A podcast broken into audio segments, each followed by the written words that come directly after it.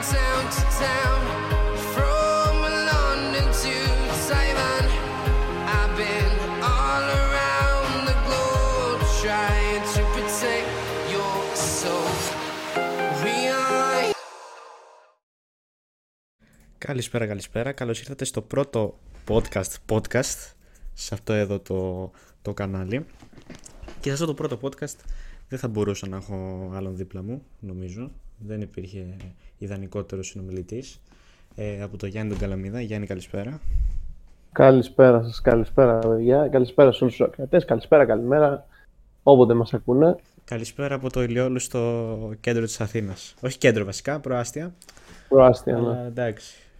Ε, ωραία μέρα σήμερα και είναι η καλύτερη μέρα νομίζω για να μιλήσουμε για Super League, για αυτή την πρωταθληματάρα, για το τι είδαμε σε όλη αυτή την, ε, όχι τη σεζόν, σε αυτή την κανονική διάρκεια από τα τέλη του Αυγούστου μέχρι και τα μέσα του Μαρτίου.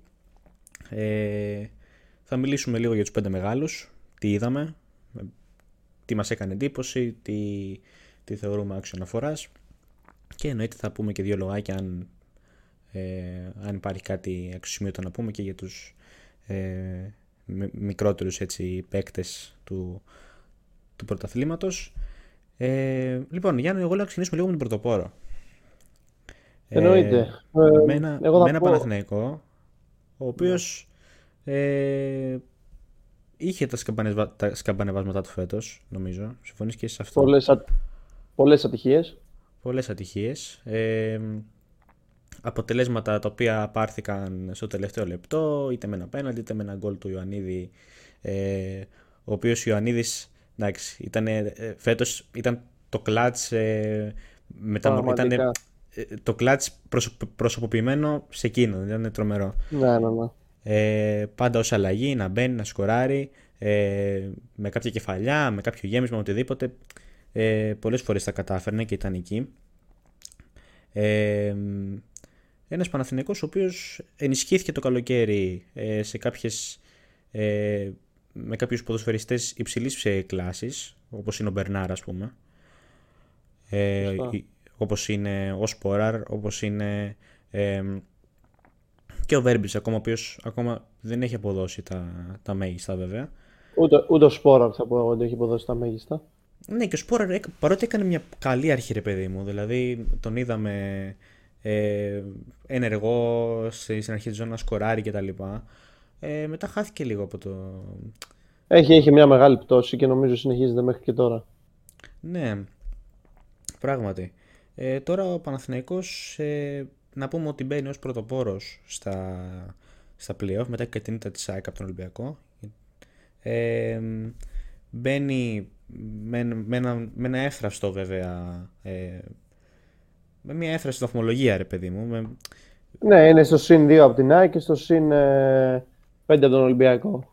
Ναι, δεδομένης στιγμή στο πρωτάθλημα πραγματικά είναι ίσως η χρονιά που μπορούμε να πούμε, εγώ δεν θυμάμαι πότε το ξαναείπα αυτό, ότι όντως είναι πρωτάθλημα τεσσάρων. ότι είναι και οι Πραγματικά. τέσσερις και διεκδικούν το πρωτάθλημα. Ναι, ναι. Εγώ Όχι, δεν θυμάμαι είναι- πότε το, ξανα, πότε το έχω ξαναπεί αυτό.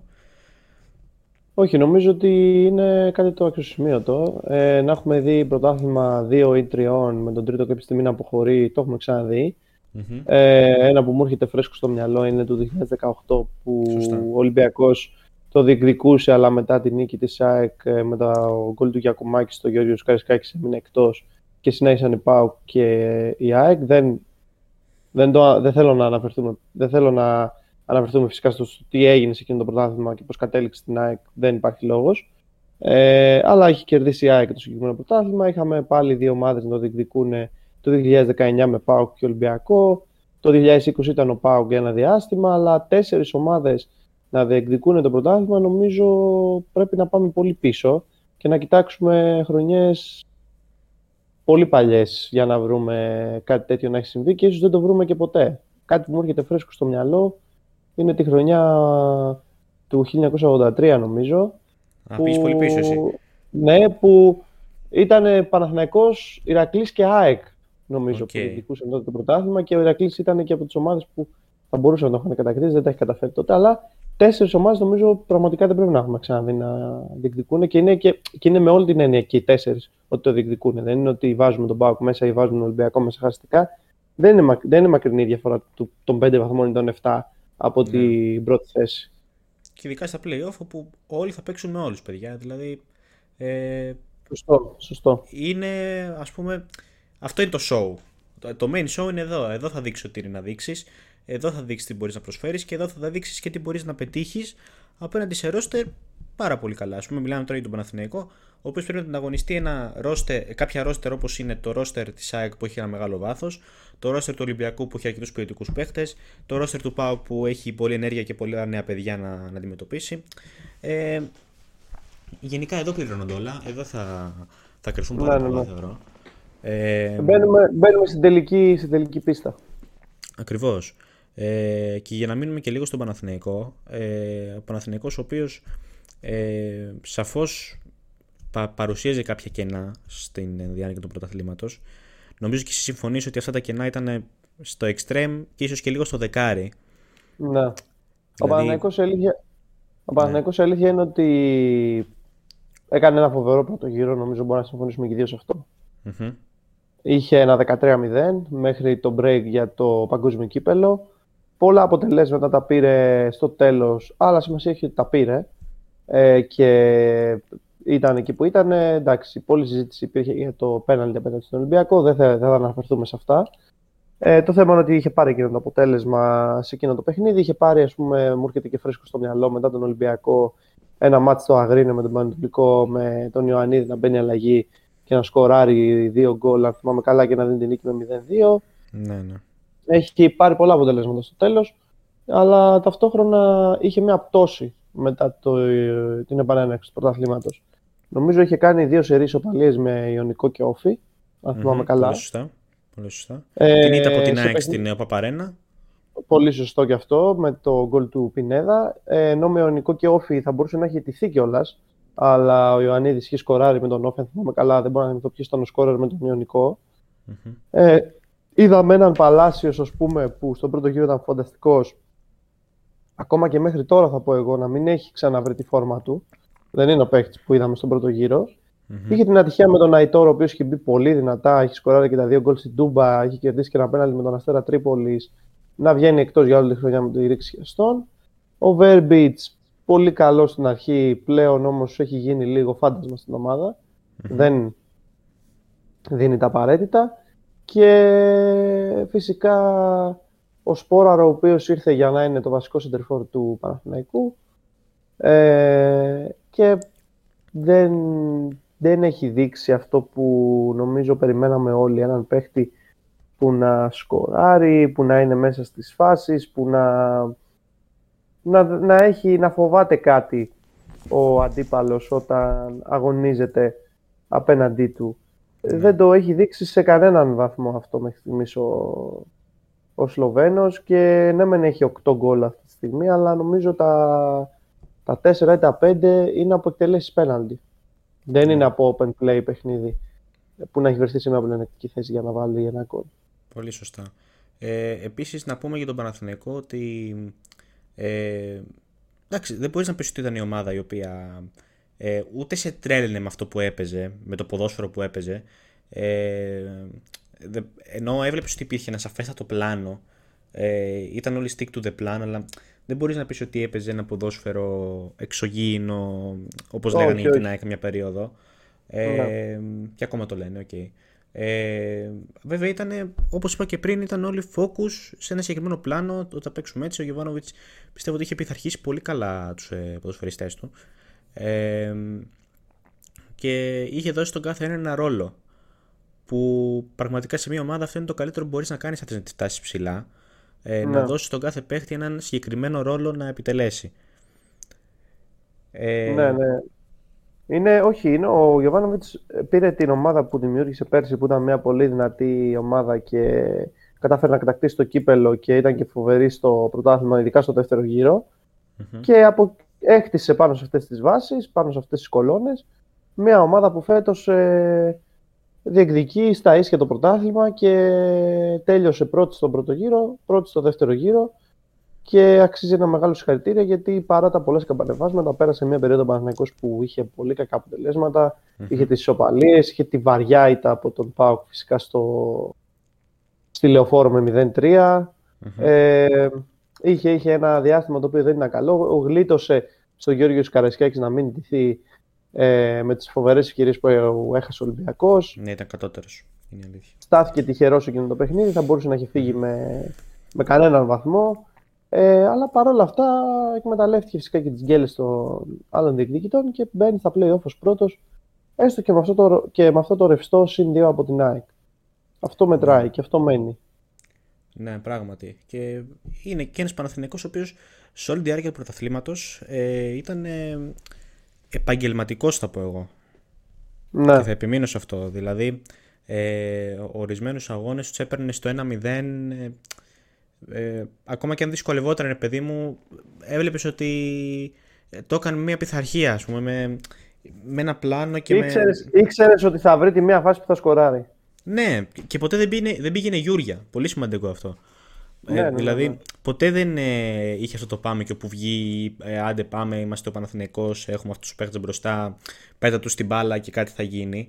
Ε, σε καμία περίπτωση δεν βλέπουμε αυτό. Βλέπουμε ένα πλάνο το οποίο άλλες φορές δούλευε, άλλες φορές δεν δούλευε, άλλες φορές οι αλχημίε του Γιωβάνοβιτς του βγαίνανε. Δεδομένου ότι έχει και πολλές απουσίες, αναγκαζόταν να κάνει πολλά ανακατέματα στην ενδεκάδα. Ε, ναι. Άλλες φορές του βγαίνουν, άλλες όχι. Όπως και να έχει πάντως σε πολλούς αγώνες που ακόμα και να μην το άξιζε, κατάφερνε ακριβώς επειδή ε, είχε ένα πολύ συγκεκριμένο πλάνο να πάρει κάποια παιχνίδια. Θες αυτό το πλάνο να είναι ότι γεμίζω την περιοχή και έχω μέσα τον Ιωαννίδη, ο οποίος ξέρω ότι είναι καλός σε ψηλό παιχνίδι και στην παιχνίδι περιοχής γενικότερα. Είναι πλάνο κι αυτό.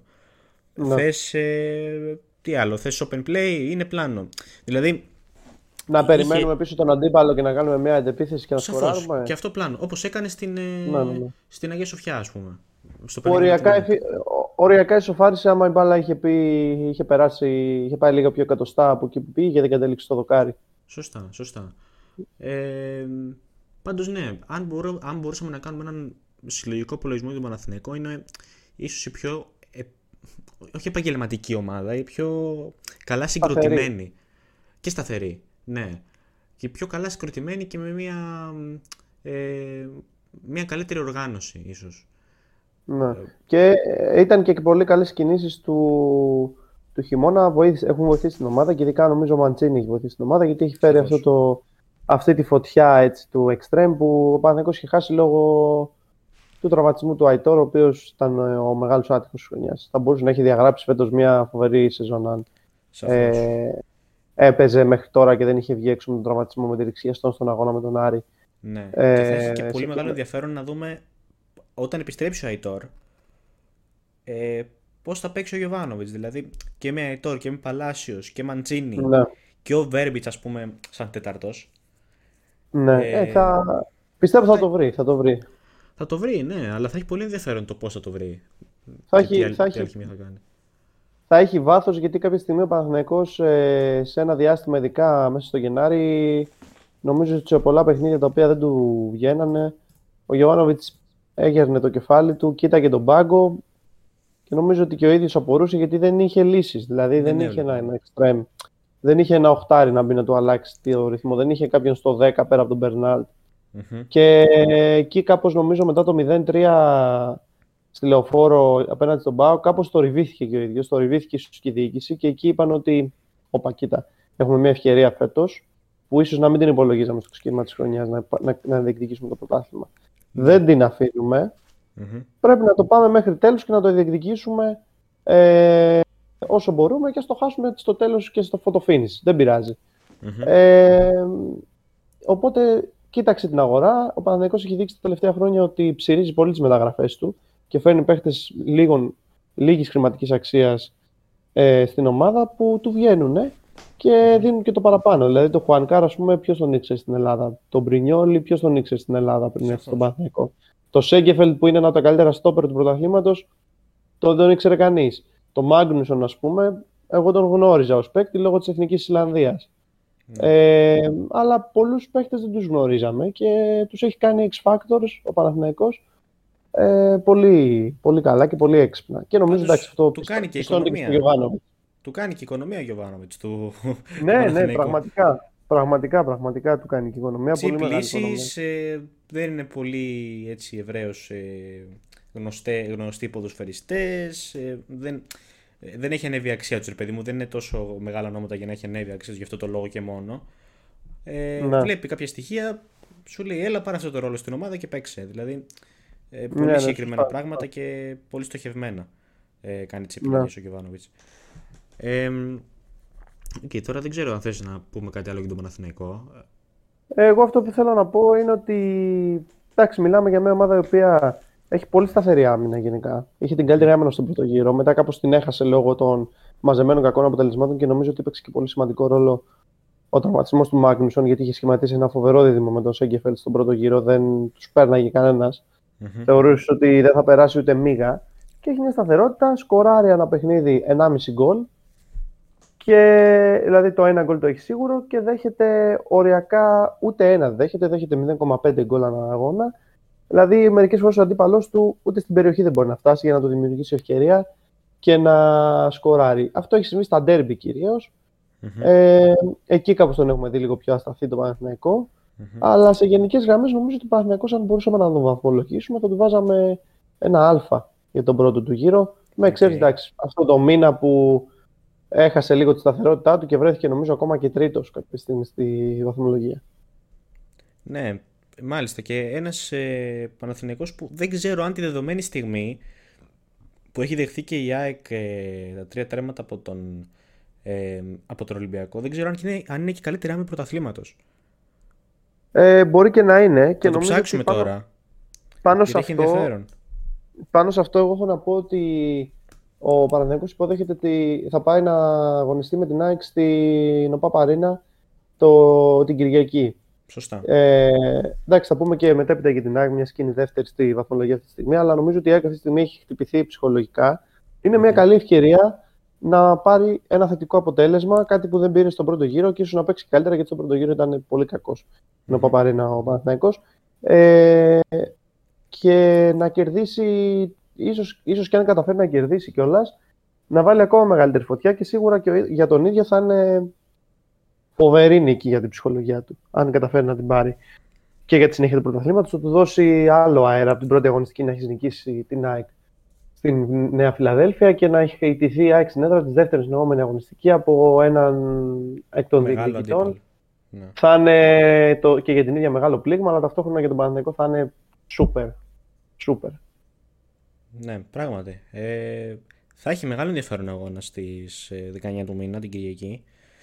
Ε, ωραία, ας κάνουμε τη μετάβαση, θα πω εγώ. Ωραία. Στην Α ΑΕΚ. ταξιδέψουμε από, τις, από τους εμπελοκήπου και τη λεωφόρο Αλεξάνδρας στη Νέα Φιλαδέλφια και στην Οπαπαρένα. Πόση ώρα λες να είναι με το Πούλμαν; Ε, καμιά ώρα, δύο θα είναι Όχι σίγουρα. ρε εσύ καμιά ώρα. Καμιά- Αποκλείεται. Αναλόγως στην κίνηση. Σωστά, αναλόγως στην κίνηση. Εντάξει. Νομίζω η Κυριακή βράδυ δεν θα Πάμε. έχει πολύ. Ε, Σίγουρα. Λοιπόν, ε, πάμε στην ΑΕΚ. Η οποία ΑΕΚ ε, και αυτή εντυπωσίασε φέτος για τους δικούς της λόγους. Ε, ο Αλμέιδα πήρε την ομάδα το καλοκαίρι και ε, από ό,τι φαίνεται ε, για μένα έκανε λίγα παραπάνω πράγματα από όσα περίμενες να κάνει ένας προπονητής από τον πρώτο χρόνο. Δεδομένου ότι του Ναι. δίνεις, ε, του δίνεις λίγο χρόνο μπροστά του να δουλέψει. Ε, έκανε επίσης η ΑΕΚ, μπορεί να έκανε αρκετές, αλλά έκανε στοχευμένες μεταγραφές. Δηλαδή, όσες μεταγραφές έκανε, τις χρειαζόταν όντως. Ε, δηλαδή, Σωστά, σωστά. βλέπε ας πούμε ένα δημιουργικό χάφ όπως τον Πυρνέτη το χρειαζόταν ξεκάθαρα. Ένα εξάρι όπως τον Γιόνσον το χρειαζόταν ξεκάθαρα. Ε, ο Σιμάνσκι της βγήκε στην πορεία ένα πάρα πολύ καλό εξάρι που δεν υπολογιζόταν για τόσο γερό σκόφτης μέχρι πρότινος. Ώστε Ναι. το Σιμάνσκι τον είχαμε δει μέχρι και 8 δεκάρι ας πούμε σε κάποιες φάσεις. Ναι, ναι, ναι, ναι, ναι. Ε, μ, βλέπεις το Ρότα ο οποίος ε, να, το έχει, να το έχει εξελιχθεί ένας, πα- σε, ένας, συγγνώμη, σε ένας πάρα πολύ αθλητικός ποδοσφαιριστής ε, με πολύ μαχητικότητα ε, και να μπορεί να υπηρετήσει και το παιχνίδι του, του Αλμέιδα. Ε, ο Σιντιμπέ, ο οποίος έχει φέρει την εμπειρία και σε τελευταία μάτσα έχει δείξει πάρα πολλά πράγματα. Ε, τώρα έχω πάρει λίγο μεταρρυθμίσει με τη σειρά. Μία-μία, ναι, ναι, ναι. Όχι, όχι, καλά κάνεις. Ε, τώρα Για μένα, παρένθεση, παρένθεση για μένα μεταγραφή, έστω και εσωτερική, είναι και ο Αθανασιάδης. Ξεκάθαρα, ξεκάθαρα. Ε, Ένας παίκτης ο οποίος για μένα δικήθηκε πάρα πολύ τη σεζόν την οποία έφυγε. Ε, τώρα, ε, για μένα το Χαντάκος και εκείνη η πεντάρα τον Ολυμπιακό τότε. Ε, Και όχι μόνο, νομίζω ήταν, ήταν και μια πεντάρα τον Ολυμπιακό, ήταν και μια τεσσάρα που είχε δεχθεί η ΑΕΚ στο, στην, ε, στην, στο ΆΚΑ τότε από την Ζόρια, την Ουκρανική Μπράβο. ομάδα, που έπαιζε, έπαιζε βασικός ο Αθανασιάδης και νομίζω έπαιζε βασικός και σε ένα 0-3 με την Μπράγα και ο Πολύ κόσμος σωστά. κάπως τον είχε χαντακώσει γιατί είχε δεχθεί σύνολο, αν τα βάλουμε κάτω, είναι κοντά στα 15 γκολ. Βέβαια, η Ε, Άμυνα Τσάικ τότε σε σύγκριση με την Αλλά Τωρινή δεν αυτό, έχει ουδέμια αυτό σχέση. ακριβώς. Αυτό ακριβώς Πραγματικά, το έλαβες. ε, ξέρεις τι, βλέπω... ε, Βλέπω τώρα μια, ορθο, μια λογική ρε παιδί μου στις μεταγραφές της ΑΕΚ, σαν στόπερ. Την οποία δεν την Όχι, έβλεπα ήταν παλιά. πολύ- Πολύ Δηλαδή, στοχευμένες, πολύ καλές μεταγραφές. Ε, π- εντάξει, ξεκάθαρα οι μεταγραφές ε, είναι ένα πείραμα από μόνες τους, ό,τι μεταγραφή και αν κάνεις. Ναι. Ε, δηλαδή, ε, όλες έχουν το, το element of risk, ας πούμε. Ε, σε- Ναι, ναι, ναι. Εντάξει, αυτό δεν μπορείς να το αναιρέσεις. Αλλά έβλεπες να φέρνεις σαν στόπερ παίχτης πειράματα μόνο. Δεν έφερε ένα Σωστά, παίχτη ο οποίος- Χνίντ, ο Χνίντ, ο, που μου έρχεται πρώτο στο μυαλό είναι Νεντελσιάρου, σίγουρα... ένα Σωστό, σωρό τέτοια Νεντελσιάρου, ναι. ονόματα τα οποία πέρα το ότι έδωσε πολλά παραπάνω χρήματα για αυτούς πόσα έπρεπε για μένα. δηλαδή που και ταλέντα να, θεωρούνται, να θεωρούνταν δεν γίνεται να έχεις γεμίσει μια άμυνα μόνο με πειράματα.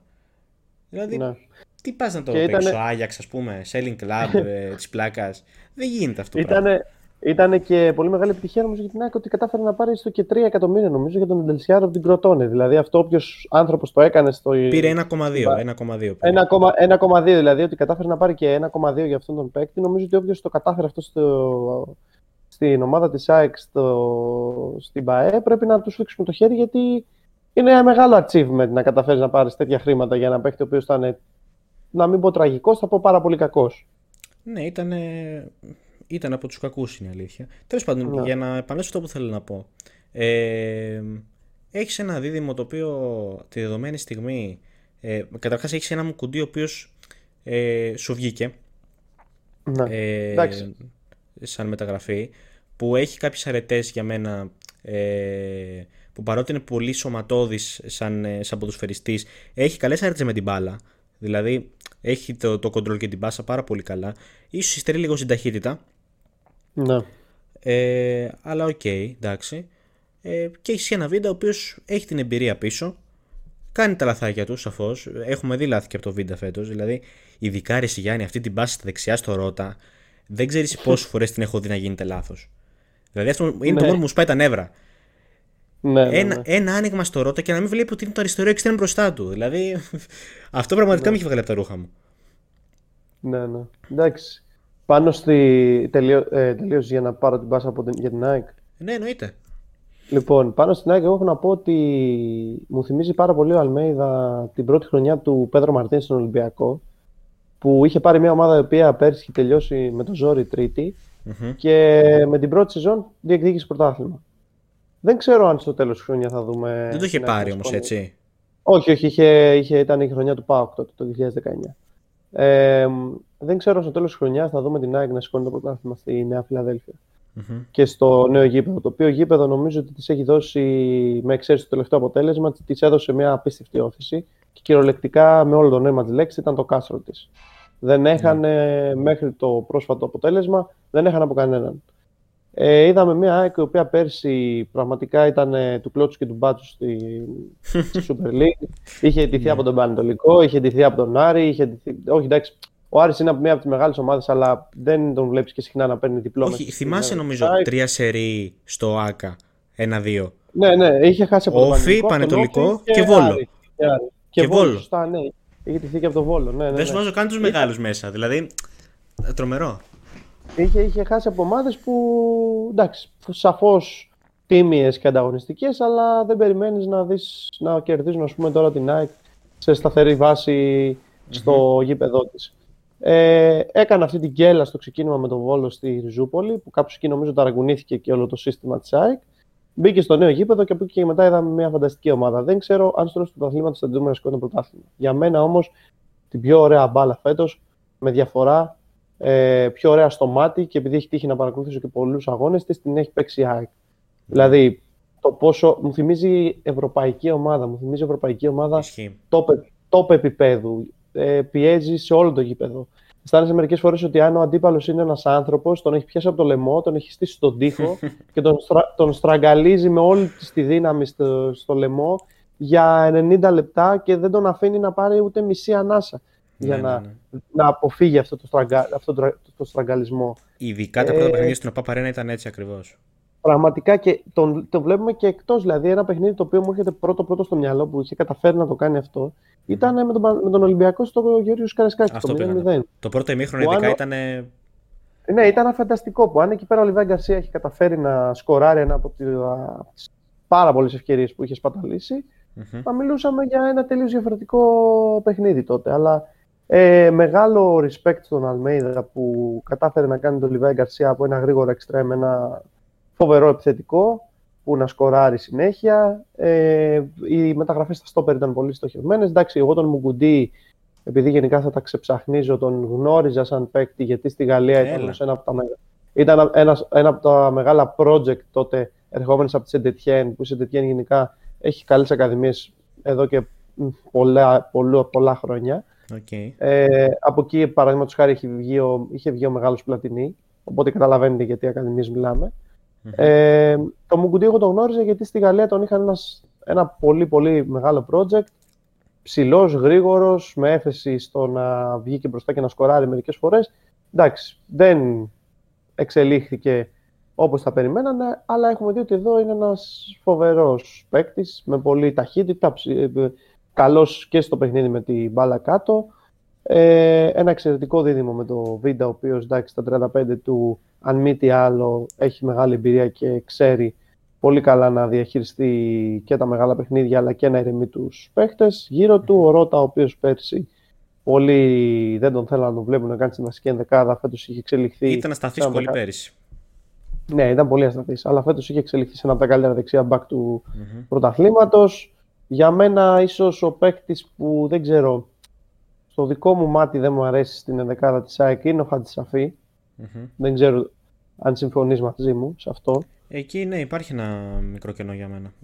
Δεν πιστεύω ότι ο ένα- Χατσεφή μπορεί να υπηρετήσει για αυτό που θέλει ο Αλμέιδα για, τα, για την πτέρυγα. Για τα back. Ναι. Ναι, ναι. Έχει κάνει, κάποια, έχει κάνει, εξαιρετικά, έχει κάνει κάποια εξαιρετικά παιχνίδια. Ας πούμε, με τον Σαφώς. Παναθηναϊκό. Στη Φιλαδέλφια ήταν εξαιρετικός. Ναι, ναι, όντως. Αλλά θεωρώ ότι ο Μοχαμαντή έδινε το κάτι παραπάνω και είχε και το επιθετικό κομμάτι που ο Χατζησαφή κάποιες φορές δεν το έχει και είναι και πιο γρήγορος. Ήταν πιο γρήγορος ο Μοχαμαντή Ναι. συγκριτικά με τον ε, συμπατριώτη του. Ναι, Ε, και εντάξει. αυτό το γνωρίζει Ίσως και ο είναι- Αλμέιδα και μάλλον θα αποχωρήσει ο Χατσαφή το καλοκαίρι. Ναι, Γιατί αυτό λύγει το ίσως είναι συμβόλαιό μια- του. Σωστό, σωστό. Και είναι μια θέση που δούμε και ενίσχυση το ενόψει καλοκαιριού. Και προφανώς, ε, για να σας συμπληρώσω, ε, ο Μοχαμαντή μάλλον θα πει ως δεύτερο αριστερό back και θα έρθει Ναι. κάποιο μεγαλύτερης Okay. κλάσης. Ναι, ναι, ναι. Αυτό ναι, ναι, θα Αυτά. το δούμε ενόψει καλοκαίρι. Θα το δούμε. Τώρα από εκεί και πέρα, για μένα, φοβερή μεταγραφή του Πινέδα. Απίστευτος παίκτης. Πάρα πολύ ωραίος. Έχει δώσει μια δυναμικότητα στο κέντρο της ΑΕΚ ε, φοβερή. Ε, φέτος ε, εγώ θέλω να αναφερθώ ότι και ο Μάνταλος έχει κάνει μια εξαιρετική χρονιά μετά από τόσο καιρό που έχει ακούσει τόσα πολλά αυτός ο παίκτης. Ναι, ναι, ναι. Χωρίς λόγο για μένα πολλές φορές. Πραγματικά εγώ άμα ήμουν Μάνταλος δεν θα έπαιζα στην Ελλάδα, θα είχα φύγει. Ε, χαρά στην υπομονή του. Ε, πολύ καλός ε, είναι και ο Γκατσίνοβιτς, φοβερός παίκτης, φοβερή μεταγραφή και αυτή. Πέρσι από τον Παναθηναϊκό έδειξε τι μπορεί να κάνει φέτος στην ΑΕΚ που έχει παίξει και σε πολλά παιχνίδια ως εξτρέμ, είναι συγκλονιστικός, απίστευτος παίκτης, πρεσάρει, μαρκάρει, σκοράρει όταν χρειαστεί, πάρα πολύ καλός. Στην Και τρίπλα φυσικά πολύ νομίζω- καλός. Ναι, σωστό. Και φυσικά νομίζω ότι και ο Σέρχιο Αραούχο, ο οποίος ε, πλέον δεν παίζει σε center for. Το συζητούσαμε και χθες. Ε, παίζει όλα τα άλλα εκτός από center for. Μέχρι και να μαρκάρει man to man το Χουάνγκ είχαμε δει στο ντέρμπι του Γιώργου Σκάρισκάκη στον πρώτο γύρο. Ε, τον έχει καταφέρει ο Αλμέιδα, τον έχει τραβήξει. Είδε ότι ο, ο Αραούχο δεν μπορεί πλέον να δώσει 10-15 γκολ σε μια χρονιά και τον έχει φέρει πίσω και κάνει μια πολύ καλή χρονιά ο Σέρχιο. Σκοράρει, δίνει assist, σε πολλά παιχνίδια είναι ο καλύτερος παίκτης της ομάδας χωρίς να κάνει πολλά. Οπότε μια ΑΕΚ φέτος που έχει παίξει ένα πολύ ωραίο ποδόσφαιρο με φοβερό pressing, με δύο γκολ σχεδόν ανά παιχνίδι σίγουρα να τα έχει στο δυναμικό της και να σκοράρει. Δεν δέχεται εύκολα φάσεις. Εντάξει, OK, okay, δέχτηκε τρία γκολ τώρα απέναντι στον Ολυμπιακό, αλλά τώρα ένα παιχνίδι δεν είναι μετρήσιμο για όλη τη συνολική εικόνα της χρονιάς. Ε, φοβερή, φοβερή χρονιά από τους κίτρινους, τους κίτρινο-μαύρους. Να δούμε τώρα τι μπορούν να κάνουν στα play-off. Σίγουρα έχει πληγωθεί η ψυχολογία τους και το εγώ τους για με, μετά από αυτό το βαρύ 1-3. Mm-hmm. Αν καταφέρει να κερδίσει τον Παναθηναϊκό, νομίζω ότι θα ανακάμψει γρήγορα ψυχολογικά. Ναι. Ε, πάντως, πράγματι είναι, για να κάνουμε μια ανακεφαλαίωση, είναι για μένα αξιοσημείο ότι ο Αλμέιδα κατάφερε να συμμαζέψει όλη αυτή την κατάσταση που κρατούσε στην ΑΕΚ μέσα σε λίγους μήνες. Ε, και δεν τον αδικό που χρειάστηκε λίγο χρόνο στην αρχή της ζώνη για να το κάνει. Δηλαδή, ε, και κάποια ατυχή έτσι, αποτελέσματα και ίσως κάποιες ατυχείς εμφανίσεις στην αρχή δικαιολογούνται ε, μέχρι να δει το, τη συνταγή ε, την οποία ε, τον έφερε εδώ. Ε, δυσκολεύτηκε, ξεκίνησε με το project του Γκαρσία ως, ε, ως φορ, με το project του Αραούχο ως ε, οχταροδεκαριού ε, που μαρκάρει πάρα πολύ, με το project του Ρότα ο οποίος εξελίχθηκε πάρα πολύ και τον πίστεψε ε, και δεν πήρε δύο δεξιά μπακ αλλά ένα, ε, το Σιντιμπένο. Ε, ο οποίος επίσης αναπτύσσεται πολύ τώρα τελευταία. Ειδικά στην ήταν πάρα πολύ καλός στο Σιντιμπέ. Ναι, ναι, και με τον Παναθηναϊκό και με τον. Ε, ε, με ποιον άλλον και με τον Παναθηναϊκό. Ε, και με τον Ολυμπιακό στο κύπελο έχει παίξει καλά. Ο... Μπράβο, και με τον Ολυμπιακό στο κύπελο. Πάντως, εγώ θέλω, και με το, και με το project Σιμάνσκι που τον έβαλε ναι, στο 6. Ναι, πολύ καλός Σιμάνσκι. Πολύ καλός παίκτης. Εγώ θέλω να αναφερθώ κιόλας ότι έχει καταφέρει φέτος ο Αλμέδα και είναι εντυπωσιακό αυτό.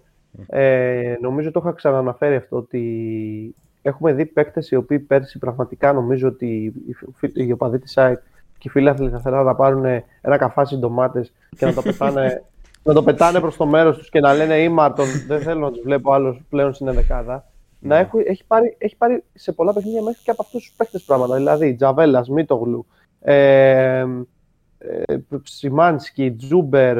Ε, δεν μου έρχονται τώρα άλλοι παίχτες στο μυαλό γρήγορα, αλλά ακόμα και από αυτούς που. Καλά, ειδικά για Τζαβέλα Μίτογλου, που πέρσι νομίζω κάποιοι οπαδοί της τους βλέπανε και λέγανε Παναγία μου και ίσως είπανε και Παναγία μου στον αγώνα και του κυπέλου που εν τέλει η κέρδισε 3-0. Ναι. Ακόμα και τον Άμπραμπατ πολλοί τον θέλανε εκτός ομάδας, που φέτος για μένα είναι πολύ καλός, έχει καταφέρει να τους βάλει στην ομάδα και να παίρνει πράγματα σταθερά από αυτούς. Ναι, και να δίνουν έστω, έστω και το 6, έστω και το 7, να το δίνουν όσο μπορούν, αλλά το δίνουν. Είναι εκεί και παίζουν πολύ καλά. Θα σου πω πως κάτι και ε, ο Μίτογλου δυστυχώς τον έχει πάρει και τον καημένο λίγο η μπάλα. δηλαδή, ε, και γενικότερα το θέμα της ΑΕΚ ήταν λίγο με τον Τζαβέλα που πολλές φορές δυσκολευόταν να, να βρει κάποιες τοποθετήσεις. Ε, γενικότερα ο στόπερ δυσκολεύεται. Ο Τζαβέλα ξεκίνησε ως αριστερός μπακ. Γενικά ε, πήγε στο στόπερ λόγω ηλικίας πιο πολύ, θεωρώ. Λόγω του ότι πλέον δεν μπορεί να προσφέρει τόσο στην ένταση ε, στα μπακ, στα πλάγια. Ε, και γενικότερα ναι. ο Τζαβέλα κόστησε πολλά στην άκρη, είναι η αλήθεια. Ε, όσο, και αν, όσο, όσο καλός και ένας σαν κάποτε, σαν αριστερό μπακ, εντάξει, Σας το στην ΑΕΚ κόστησε πολλά πράγματα. Ε, βέβαια, όπως και να έχει τώρα, ε, και ο Μίτο θεωρώ ότι έχει αδικηθεί. Ε, τον έχει πάρει λίγο η μπάλα. Για μένα, εντάξει. Ε, το παιδί παίρνει για ακόμα βελτίωση. Δηλαδή, ε, ναι, είναι μικρός, αν παίρνει τα μάτια του κυπέλου, θεωρώ πως ε, έστω και ως ε, τρίτο στόπερ μπορεί να σταθεί ο Μίτο στην ΑΕΚ. Ε, είναι ένας ε, παίχτης ψηλός. Ε, εντάξει, ταχύτητα δεν είναι και ο πρώτος. Ε, ε, εντάξει, δεν είναι και ο πιο ταχύ στόπερ, αλλά πάντως θεωρώ ότι με λίγη ακόμα εμπειρία μπορεί να κάνει πραγματάκια. Ε, αυτά και επίσης ε, αναφέρθηκες και στον Άμραμπατ, ο οποίος ε, για μένα, OK, okay, μου άρεσε πιο πολύ ο ρόλος που είχε ως game changer. Που ναι. στο 75 και έδινε ό,τι είχε ρε παιδί μου εκείνο το τέταρτο. Ε, Τώρα εντάξει, ως βασικός δίνει πράγματα, αλλά αν ξεφύγει λίγο το μάτ δεν μπορεί να το διαχειριστεί. Δηλαδή δεν ξέρω αν μπορώ να τον εμπιστευτώ να μπαίνει βασικός σε όλους τους αγώνες. Εντάξει, το είδαμε και στο. Στη δεύτερη ομάδα. Ναι, που... το είδαμε, και, είδαμε ότι έχασε και λίγο το μυαλό του στο παιχνίδι με τον Ολυμπιακό τώρα που ναι. θα, μπορούσε, θα μπορούσε να έχει πάρει και κόκκινη κάρτα στο ναι, σημείο που έσπαξε το Ρεάλ Είναι ένα παράδειγμα αυτό. Ε, γι' αυτό για μένα ο Άμερμπα δεν πρέπει να είναι εξ αρχής στην ομάδα του κυπέλου. Αυτή είναι η γνώμη μου. Ναι. Ε, και, να, και να μπαίνει στο 70-75 στο πρωτάθλημα και να προσφέρει από εκεί. Δηλαδή Θα δίνει πράγματα πολλά αν το έκανε αυτό. Και τώρα δίνει ως βασικός, αλλά θεωρώ ότι έτσι θα ήταν το καλύτερο για όλους και για τον ίδιο. Ναι. Ε, δηλαδή, μου άρεσε πιο πολύ ο ρόλος που είχε το να μπαίνει σε αλλαγή. Τέλος πάντων. Ε, ωραία. Αυτά και από την ΑΕΚ. Ωραία, Ε, πάμε από Νέα Φιλαδέλφια στο ωραίο, στον ωραίο Πειραιά με το λιμάνι του. Αυτό ξέρω είναι 20 λεπτά. Δεν το έχω επιβεβαιώσει. με το Pullman. Ε, ναι. Ωραία. Ε, πάμε λοιπόν και εκεί. Εκεί και αν έχουμε μπέρδεμα. Ε, Εδώ να, α, να ξεκινήσω εγώ. Πάρε εννοείται, πάρε το πάνω σου. Λοιπόν, από πού να ξεκινήσουμε και από πού να τελειώσουμε τη σεζόν του, του Ολυμπιακού φέτος. Ε, μπήκε σε μια πολύ περίεργη χρονιά. Πλέον είμαστε με τον Μίτσελ στη δεύτερη, στη δεύτερη θητεία στον πάγκο. Ξεκίνησε με τον Πέντρο Μαρτίνς, με πάρα πολλές μεταγραφές ε, στην ομάδα να έρχονται και να βλέπουμε ένα τελείως διαφορετικό ρόστερ πλέον. Δηλαδή, ένα, για να καταλάβετε, ο Ολυμπιακός στον πρώτο επίσημο αγώνα της χρονιάς στο Ισραήλ απέναντι στη Μακάμπι Χάιφα είχε ξεκινήσει με τον Βάτσλικ κάτω απ' τα δοκάρια, τον Σισέ και τον Μανολά στόπερ, Α, το ωραία. Ρέαμπτσιουκ, το Ρέαμπτσιουκ και το Βερσάλικο που πολλοί μπορεί να τον έχουν ξεχάσει και πέρασε στον Ολυμπιακό στα μπακ, τον Κανέ με τον Μπουχαλάκη στα, στο, στο κέντρο, στο μέση, τον Ζίνκερναγκελ που επίσης μπορεί να έχετε ξεχάσει πολύ ότι είναι παίκτης του Ολυμπιακού ε, να παίζει. Ακόμα είναι. Τον, ακόμα είναι, σωστά. Τον Τικίνιο και τώρα δεν μπορώ να θυμηθώ ποια ήταν τα δύο extreme της, της ομάδας. Σίγουρα ο ένας πρέπει να έχει ξεκινήσει τότε βασικός ο, Μασούρας. ο, Μασου, ο Μασούρας. Για να καταλάβετε για τι αλλαγή ρόστερ μιλάμε στον Ολυμπιακό ε, μέσα στη χρονιά. Πολύ φασαρία με τις μεταγραφές του. Ε, με Πολλά λεφτά ξοδεύτηκαν. πολλά λεφτά, ναι, με Μαρσέλο, με Χάμες, με, με, με, με, με, με πολλά. Ε, με πολλούς παίκτες να έρχονται και να δημιουργούν φασαρία.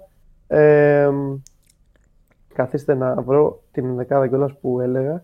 Λοιπόν, Ζίγκερ Νάγκελ, ο Αγκιμπού Καμαρά, ο Εμβιλά και ο Μάλιστα. Μασούρας.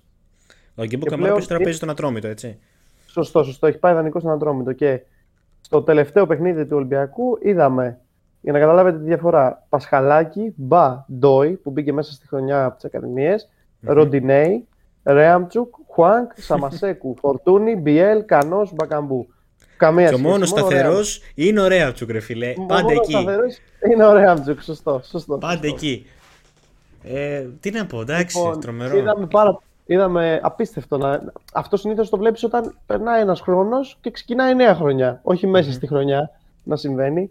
Ε, λοιπόν, οπότε ξεκίνησε η χρονιά με Πέτρο Μάρτινς. Μετά το, το ταπεινωτικό 0-4 από την Μακάμπι Χάιφα ήρθε ο Κορμπεράν. Έκατσε για οριακά τρεις μήνες στην ομάδα.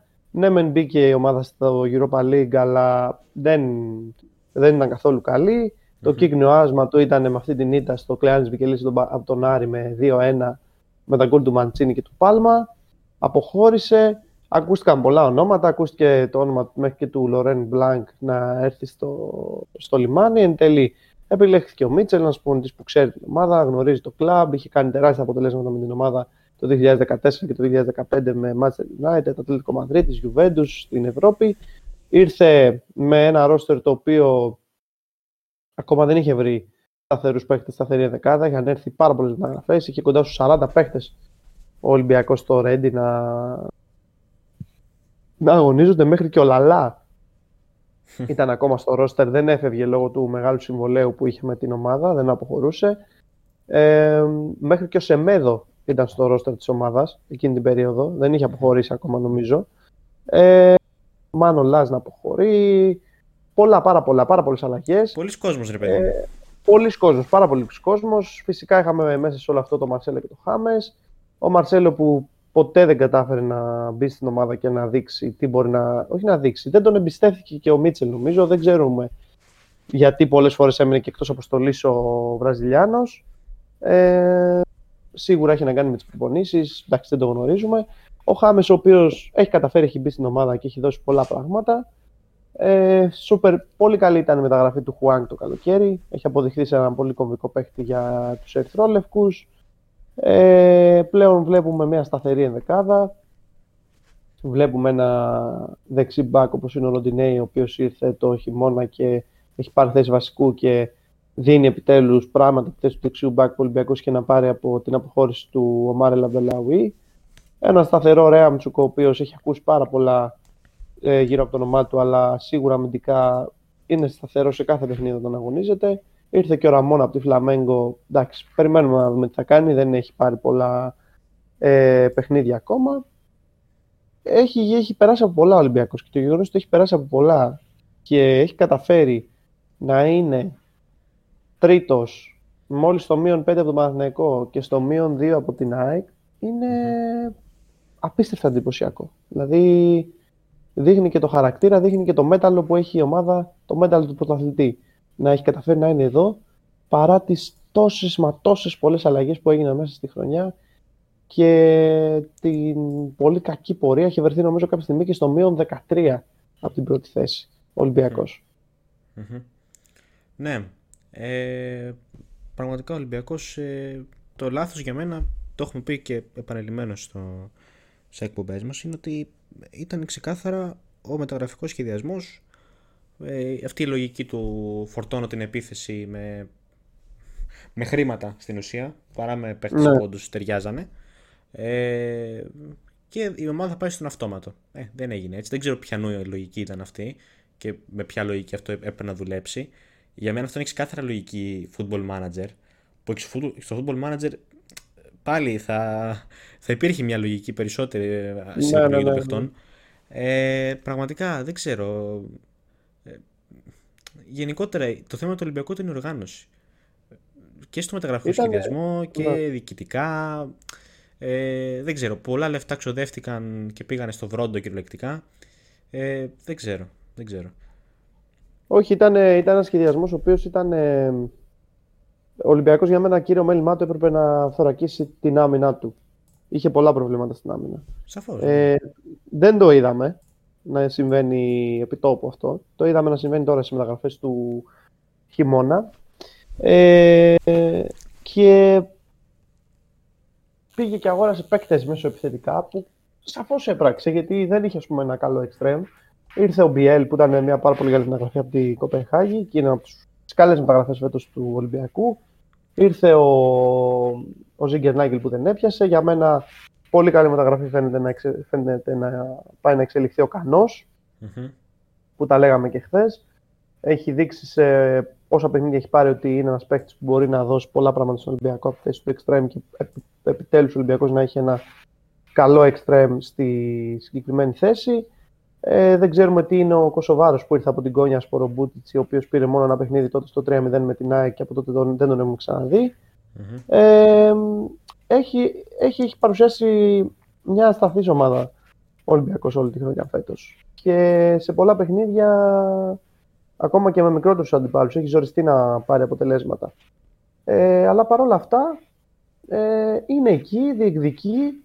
Έχει και ένα πρόγραμμα πολύ ευνοϊκό στο ξεκίνημα των play-off με Βόλο και Άρη που αν και οι υπόλοιποι τηθούν και δεν, δεν πάρουν καλά αποτελέσματα μπορεί να κόψει και ακόμα περισσότερο την ψαλίδα. Νομίζω ότι αν με κάποιον τρόπο, όχι με κάποιον τρόπο, αν στο τέλος της χρονιάς δούμε τον Ολυμπιακό πρωταθλητή, νομίζω ότι ανεξαρτήτως ομάδας, ανεξαρτήτως τι υποστηρίζεις, τι δεν υποστηρίζεις, θα πρέπει να σηκωθείς να κάνεις ένα χειροκρότημα και να πεις ότι εντάξει, με τρεις αλλαγές προπονητή, 40 παίκτες και όλα αυτά, να βγεις πρωταθλητής, νομίζω μόνο το χειροκρότημα αξίζεις. Ναι, θα είναι μεγάλο επίτευγμα. Δηλαδή, ε, και πλάκα-πλάκα έχει και πολύ ψηλές πιθανότητες. Δηλαδή είναι στους εκδικητές. Για μένα, Εντάξει, για μένα, για μένα παικτικά και ποδοσφαιρικά και πώς παίζουν φέτος ο Παναθηνικό και η έχουν δείξει ένα καλύτερο σύνολο. Ναι. Ο Ολυμπιακός είναι λίγο πιο πίσω. Ε, και αυτό έχει φανεί και σε πολλά μεταξύ τους παιχνίδια ότι είναι λίγο πιο πίσω ο ολυμπιακο Αλλά εντάξει, όλα γίνονται, οπότε τίποτα δεν έχει τελειώσει ακόμα. Οπότε θα δείξει μόλις φτάσουμε 10η αγωνιστική play-off ποιος θα είναι πού και μην δούμε και, και τρεις ή τέσσερις ομάδες μέχρι το τέλος να το διεκδικούν το, το πρωτάθλημα. Ναι. Ε, ναι, πάντως ο Ολυμπιακός είναι σε μια κατάσταση λίγο... Ε, ακόμα ψάχνεται βασικά. Δηλαδή... Όχι, ακόμα, ακόμα, ακόμα. Σε πολλά παιχνίδια φαίνεται ότι ψάχνεται. Και για μένα θα ψάχνετε πολύ καιρό ακόμα. Ε, Δηλαδή, που λέει λόγος και να το πάρει το πρωτάθλημα. Ε, εντάξει, που είναι δύσκολο, είναι βέβαια στους εκδικτέ, αλλά είναι δύσκολο γιατί ε, θα παίξει. Δεν θα έχει πλέον ε, το λεβαδιακό στην έδρα του να του ρίχνει 6 γκολ. Ε, Ναι. Εντάξει, θα έχει ε, πολλές φορές ε, κάθε εβδομάδα, κα- καμιά φορά και δύο φορές την εβδομάδα να παίξει με, μη- με μια ομάδα ε, μεγάλου ελληνικούς. Ε, και έχουμε δει ότι με την ΑΕΚ και εντάξει με τον Παναθηναϊκό στα μεταξύ τους δεν έχει δυσκολευτεί τόσο πολύ ο Ολυμπιακός. Ναι. Ε, με την ΑΕΚ έχει δυσκολευτεί. Ε, Με τον Πάοκ που ιτήθηκε. με τον και Πάοκ έφερε έχει μια δυσκολευτεί. ευκαιρία. Ναι. Εντάξει, με τον Άρη έτσι και έτσι. Ε, εντάξει, όπως και να έχει, ε, θεωρώ ότι έχει ακόμα ο Ολυμπιακός πολλά πράγματα να, να δείξει. Ε, Οκ, θα, θα δούμε. Εγώ για το Μίτσελ πάντως θεωρώ ότι είναι πιο πολύ παίχτης, ε, παίχτης συγγνώμη. Είναι πιο πολύ προπονητής αποδυτηρίων παρά προπονητής ε, αγωνιστικού χώρου. Κοίτα, τεχνικ... ε, ο Μίτσελ έχει το εξής. Ο Μίτσελ ε, είναι ένας προπονητής ο οποίος μ, αυτά ας πούμε, που δείχνει ο Αλμέιδα με την ΑΕΚ δεν μπορεί θεωρώ να τα δείξει. Δεν έχει τόσο το τεχνικό κομμάτι.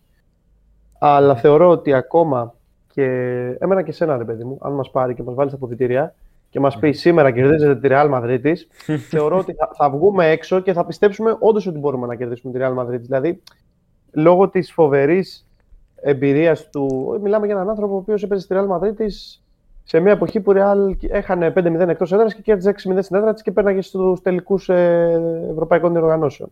Ναι. Οπότε νομίζω ότι αυτό τον αέρα τον έχει κρατήσει από τότε. Και δεν του φαίνεται. Δεν επηρεάζεται από τα μεγάλα παιχνίδια. Βέβαια, εντάξει, φέτος έχουμε δει πολλές φορές κακό κουτσάρισμα σε κάποια μάτς του, Ναι, σωστά.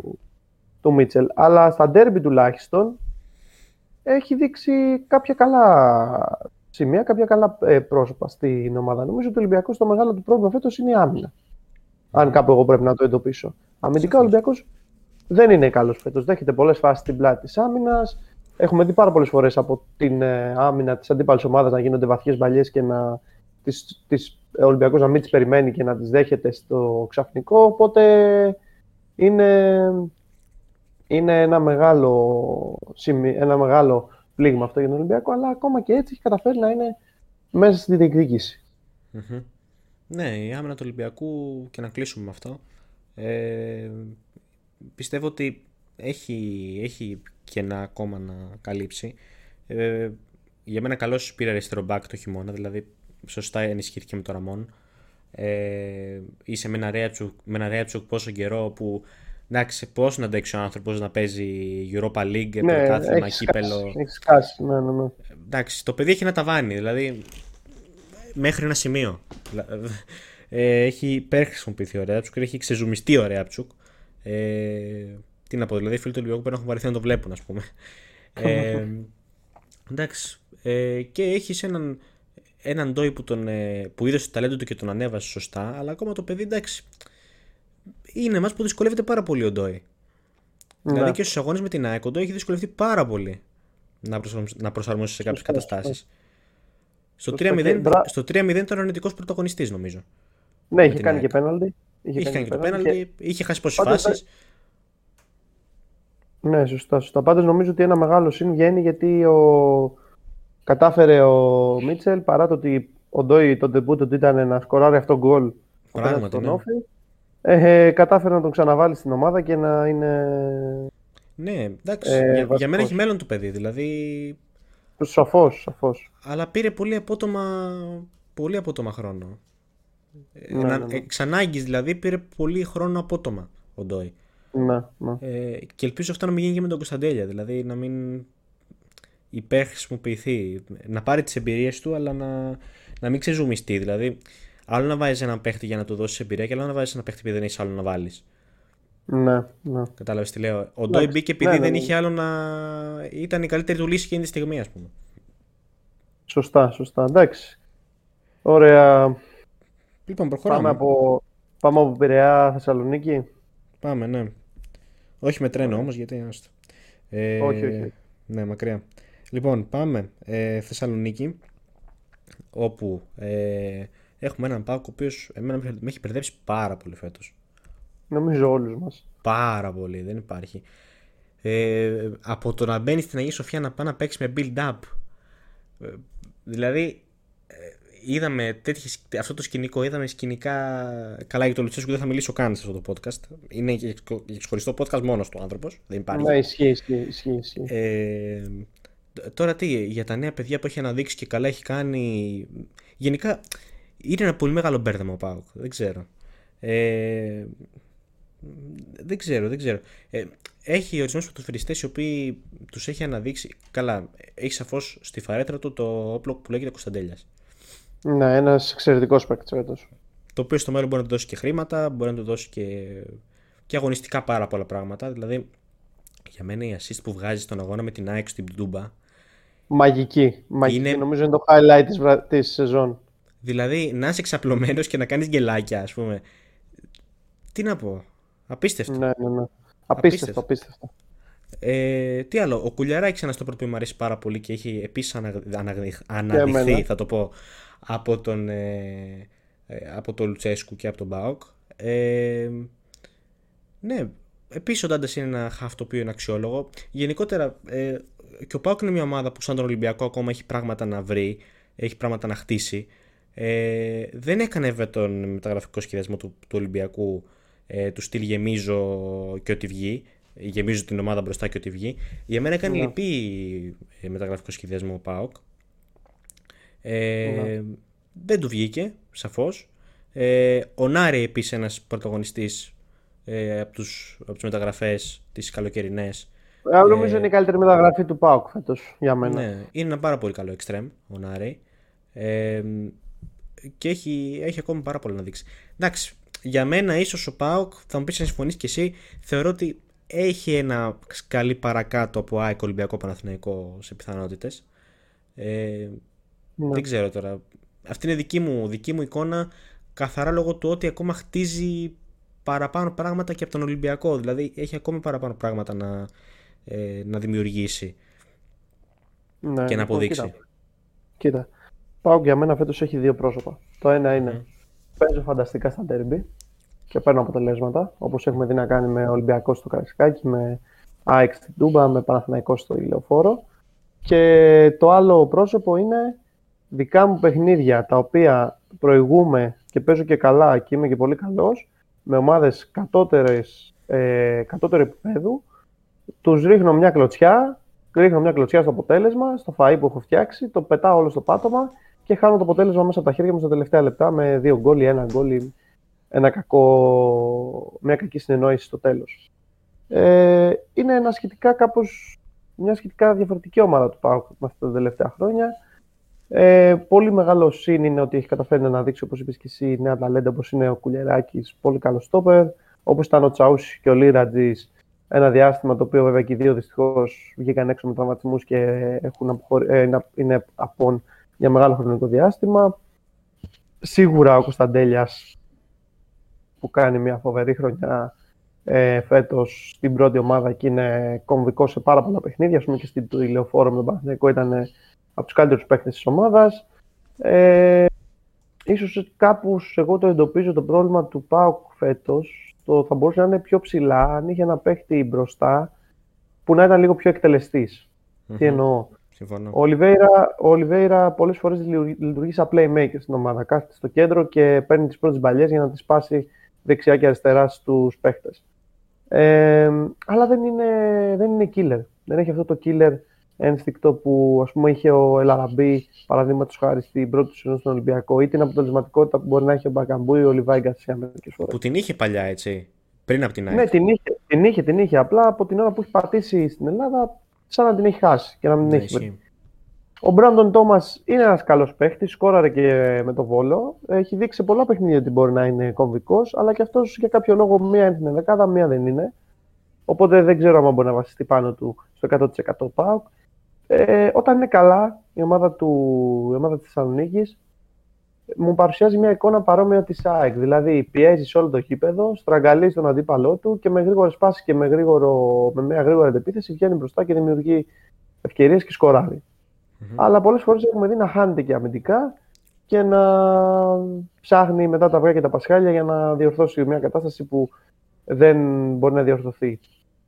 Μμμ. Ε, ήταν, ας πούμε, σε πολλά παιχνίδια έχει παίξει καλά φέτος. Με τον Ολυμπιακό, ας πούμε, στην Τούμπα ήταν πάρα πολύ καλός. Θα μπορούσε να είχε πάρει και ένα αποτέλεσμα ε, και το 0-0 ίσως τον αντίκησε και λίγο. Αλλά έχει, έχει σκαμπανεβάσματα. Δηλαδή μπορεί να είναι τρία παιχνίδια πολύ καλός, δύο παιχνίδια μέτριος, τέσσερα παιχνίδια πολύ καλός, τρία παιχνίδια μέτριος. Οπότε αυτό δεν ξέρω αν έχοντας και την πρεμιέρα με τον Άρη στο, στο Κλεάνης Βικελίδης που ο Άρης στην έδρα του έχει δείξει ότι, είναι, ότι μπορεί να πάρει αποτελέσματα φέτος. Αν ιτηθεί ή φέρει μια ισοπαλία, μετά δεν ξέρω αν μπορεί να συνεχίσει να είναι μέσα στη διεκδίκηση. Ο, Πα, ο Πάου κυνηγάει τρία αποτελέσματα για να βρεθεί πρώτος, γιατί είναι στο μείον 7. Εν αντιθέσει του Ολυμπιακού που κυνηγάει δύο. Αν μπορέσει να δείξει μια σταθερότητα, το βλέπω να διεκδικεί. Αν όμως ξεκινήσει, ας πούμε, πάρει δύο, πρώτα, δύο πρώτες νίκες και μετά κάνει δύο ήττες, νομίζω ότι θα μείνει εκτός. Ναι, ο, Πάουκ πρέπει να κάνει ένα 6 με 7 στα 10. Ναι, να- ναι, ναι, ναι. Must, must, για να μπορεί να είναι στη διεκδίκηση. Το Βόλ εννοείται Ε, μέσα έξω. Νομίζω. Σίγουρα, σίγουρα, σίγουρα. Και τον Άρη μην πω μέσω έξω. Ναι. Ε, γιατί μετά θα πάει στα δύσκολα παιχνίδια με τους υπόλοιπους διεκδικητές του Θέλει Παναθηναϊκού μεγάλο για ένα επαγγελματισμό. Θέλει, θέλει μεγάλο επαγγελματισμό και θέλει και πολύ μεγάλη, ε, ένα πολύ μεγάλο consistency. Δηλαδή να παραμείνει να παίζει καλά για ένα σερί αγώνων. Το Παναθηναϊκού φάνηκε ότι του είχε πάρει τον αέρα κάποια στιγμή. Ναι, Είχε είχε- κάνει, είχε κάνει δύο νίκες σε, σε πρωτάθλημα κύπελο και την ισοπαλία. Αλλά αυτό ήταν μέσα Γενάρη. Τώρα έχουμε μπει άνοιξη. Μπορεί ο Παναθηναϊκός να καταφέρει να κερδίσει αυτή τη φορά. Δεν το γνωρίζουμε. ναι. Ε, πολλά είναι πιθανά. Εντάξει, θεωρώ ότι ίσως είναι ένας σκαλί πιο κάτω. Δεν θα πω από τους τρεις πρώτους, θα πω από τους δύο πρώτους. Μμμ. Μάλιστα. Ε, πολύ ωραία. Ε, να... Τα άσπασα κιόλας εδώ. Να περάσουμε στην, ε, ε, στον... Όχι ουραγό. Στην άλλη πλευρά, στην άλλη Ναι. πλευρά της πόλης. Ναι, μπράβο, στην ε, άλλη πλευρά της πόλης. Ε, στον παρα... παρολίγο ουραγό των play-off, θα πω εγώ. Ναι. Ε, πάμε στον Άρη. Άλλη ομάδα που με έχει μπερδέψει. Βασικά δεν μπορώ Όλους. να πω ότι με έχει μπερδέψει, μπορώ να Όλους πω νομίζω. ότι με έχει δυσαρεστήσει πιο πολύ παρά με έχει μπερδέψει. Έχει, έχει Ε, απογοητεύσει φέτος ναι. ο Άρης. Ε, είναι λίγο. Ε, εντάξει, τώρα μην θυμηθούμε τι, τι λεγόταν στην αρχή για τον Άρη, γιατί- ε, λόγω των μεταγραφών των οποίων έκανε και των ονομάτων των οποίων έφερε. Ε, δηλαδή, Ναι. ακούγονταν κάτι γελιότητες στην αρχή για μένα. Το ότι πάμε για πρωτάθλημα και τα σχετικά. Ε, δεν Εντάξει. μπορώ τότε- όταν τα ακούω αυτά. Αυτό νομίζω ότι είναι γιατί φέτος, ε, πέρσι είχε, ξε- είχε κλείσει τη χρονιά με μεγάλη φόρα και θεωρήθηκε ότι μπορεί να πάει να κάνει κάτι παραπάνω φέτος. Ναι. Βέβαια, οι μεταγραφές όσο πει το πλήστον δεν πολύ βγήκαν. Ναι. Ε, για μένα έγινε και μια λανθασμένη ε, κίνηση με τον προπονητή με τον ε, ε, Μπούργος ε, ο οποίος έκανε προετοιμασία στην ομάδα την προετοίμασε όπως εκείνος πίστευε σωστά και απολύθηκε στο τι, δεύτερο παιχνίδι; Δεν Ναι, θυμάμαι. ήταν πολύ. Ήταν, νομίζω πήρε μαζί του η οικονομία την ήττα από τη Μακάμπ Τελαβίβ ξεκάθαρα και μετά από το κακό αποτέλεσμα στο πρωτάθλημα απολύθηκε. Εντάξει, ο Άρης είναι η Ελλάδα, το ελληνικό ποδόσφαιρο με το σιωμένο πάνω του. Δηλαδή, ε, δεν ξέρω και νομίζω ότι δεν λειτουργεί και πολύ σωστά διοικητικά. Ε, Θεωρώ ότι από εκεί Ναι. προέρχονται πάρα πολλά από τα προβλήματά του. Ε, βέβαια, στα καλά του στοιχεία, ένας Πάλμα ο οποίος είναι σαφώς ε, αρκετά ενεργός, ε, ένας Μπράμπετς ο οποίος είναι ένα αρκετά σταθερό στόπερ, το οποίο μου αρέσει πάρα πολύ. Νομίζω ότι τον ανανέωσε κιόλας, έχω την εντύπωση. Ναι. Ε, και από εκεί και πέρα, δεν ξέρω τώρα. αν- Ε, δεν θυμάμαι, έχουμε έναν Ετέμπο, ο οποίος είναι ένα εξαιρετικό χαφ κατά τη γνώμη μου. Δηλαδή, μακάρι να βρει τρόπο να τον κρατήσει κιόλας, να τον ε, αγοράσει από τη Stoke. Αξίζει τα χρήματά του, θεωρώ, ο Ετέμπο. Ε, πολύ, πολύ ωραίο χαφ. Ε, και από εκεί και πέρα έχεις παίχτες οι οποίοι του βγάζουν πολύ συχνά προβλήματα. Του έφυγε τώρα και ο Μαντσίνη, Ναι. που εδώ κολλάει και το θέμα της διοίκησης που λέγαμε ότι εξαιτίας της διοίκησης έφυγε ο Μαντσίνη. Δεν λέω ποιος φταίει και ποιος όχι, αλλά σε ρίξει με τη διοίκηση Δεν το- ήρθε. Δεν το γνωρίζουμε και το 100%. Ναι, αλλά σε ρίξει με τη διοίκηση ήρθε. Δηλαδή, ε, σαφώς είχε και η διοίκηση κάτι να κάνει με όλο αυτό. Είχε ανάμειξη. Ε, ναι, και πέρα από αυτό, ε, μιλάμε για, για έναν Άρη ο οποίος ε, δεν είναι στους διεκδικη- στους, διε, στους διεκδικητές, δεν διεκδικεί κάτι. Ε, Και δεν πάει για πρωτάθλημα, διεκδι- πάει για την πέμπτη θέση Σωστό, σωστό. Αυτό πήγα και να πω. το πρόλαβες. Conference League. Ναι.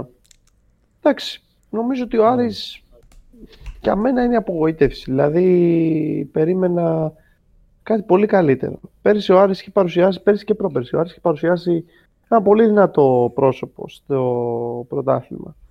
Με καλές εμφανίσεις και σε έδρες δύσκολες. Ε, αλλά πραγματικά είδαμε από ένα σημείο και μετά μια ομάδα που να ψάχνεται. Έχει αλλάξει και αυτός σαν τον Ολυμπιακό τρεις προπονητές. Τώρα πάει με μια safe επιλογή το Τερζή που έχει ξαναλάβει την ομάδα στο παρελθόν. Ε, μπερδεμένη σεζόν. Πολύ μπερδεμένη σεζόν. Γιατί εγώ τον περίμενα να είναι ανταγωνιστικός και να μπει πάλι ίσως και στην τετράδα όπω είχε καταφέρει να μπει και περσι Αλλά από νωρίς έδειξε ότι δεν μπορεί να το κάνει. Σε ένα σημείο νομίζω ο Άρης καθόταν και 8ο, ένατος, αν θυμάμαι καλά. Ε, ναι, ναι. Οπότε ήταν, είναι, είναι μια χρονιά η οποία δεν του βγήκε. Έκανε πολλές μεταγραφές, έφερε παίχτες αξίας. Ο Γκρέι, ας πούμε, ήταν μια από αυτές τις μεταγραφές. Ναι, όλοι, όλοι, όλοι πιστέψαν ότι θα κάνει μια super σεζόν. Ξεκίνησε πολύ δυναμικά με τις εμφανίσεις αυτές το καλοκαίρι. Μετά, όπως βάζεις μια πρώτη στο αμάξι σου και πας με, με 100 και μετά το αμάξι σβήνει και κλείνει και δεν μπορείς να το ξαναβάλεις μπρος. Κάπως έτσι ήταν και ο Γκρέι. δηλαδή πήγε με φόρα και μετά έπεσε. Ο Πάλμα, ο οποίος για κάποιο περίεργο λόγο είναι ένας παίκτης ο οποίος κάθε φορά που μπαίνει είναι game changer Μία παίζει βασικός, μετά δεν παίζει. Μετά είναι εκτός αποστολής, μετά ξαναπέζει, μετά ξανά είναι στον πάγκο. Κρατεί μια σύγχυση χωρίς να μπορώ να καταλάβω τον λόγο. Mm-hmm. Έφυγε και ο Μαντσίνη, ο οποίος εντάξει, νομίζω ότι ήταν λίγο. Το περιμένω θα φύγει. Μία ακούγονταν για τον Ολυμπιακό, μία ακούγονταν για το, για το εξωτερικό. Τώρα πήγε στο Παναθηναϊκό. Ε, νομίζω για παντού ακούστηκε ο Μαντσίνη. Ναι, ναι, ακούστηκε για πολλές ομάδες. Νομίζω μέχρι και κάποια στιγμή είχε ακουστεί και για την ΑΕΚ. Ναι, ακόμα και την ΑΕΚ πολύ λίγο, αλλά έχει ακουστεί. Ε, μία, μία σύγχυση γενικότερα στον Άρη φέτος. Ασταθήσει η άμυνά του σε πολλά παιχνίδια, να δέχεται πολλές φάσεις. Το καλό του παιχνίδι ο Άρης νομίζω το έκανε στο κύπελο με τον Ολυμπιακό που αποκλείστηκε με το χαμένο πέναλι του Γκρέι. Ε, έδωσε πολλές υποσχέσεις και στο τέλος δεν έδωσε τίποτα πίσω ο Άρης ναι. στο, στη χρονιά. Και για ένα διάστημα μέχρι και τις τελευταίες αγωνιστικές, αν είχε κάνει ένα σερί με θετικά αποτελέσματα, θα μπορούσε να έχει μπει και ως έκτος. Να τον έχει περάσει και ο πολύ καλός Βόλος φέτος ε, στο πρωτάθλημα και να έχει μπει αυτός ως πέμπτος. Mm-hmm. Μάλιστα. Ωραία. Ε, νομίζω ότι κάπου εδώ είναι ένα καλό σημείο να ολοκληρώσουμε το σημερινό pod. Ε, δεν θα είναι σαν σειρά. Ήταν ένα special podcast έτσι με μένα και το Γιάννη επειδή ε, ολοκληρώθηκε η, ε, η κύρια, το κύριο μέρος της, ε, της, της κανονικής, η κανονική διάρκεια του Super League. Ε, και νομίζω θα κάνουμε και άλλο ένα τέλο πρωταθλήματος, αν θες και εσύ. Δηλαδή, ή μπορούμε να το κάνουμε και στη, Μπορούμε να το ναι. κάνουμε και στη μέση της ε, σεζόν. Ε... Ναι, θα μπορούσε. Στα πέντε μάτια, ας πούμε. Ναι, ναι, ναι. ναι, ναι, ναι, ναι.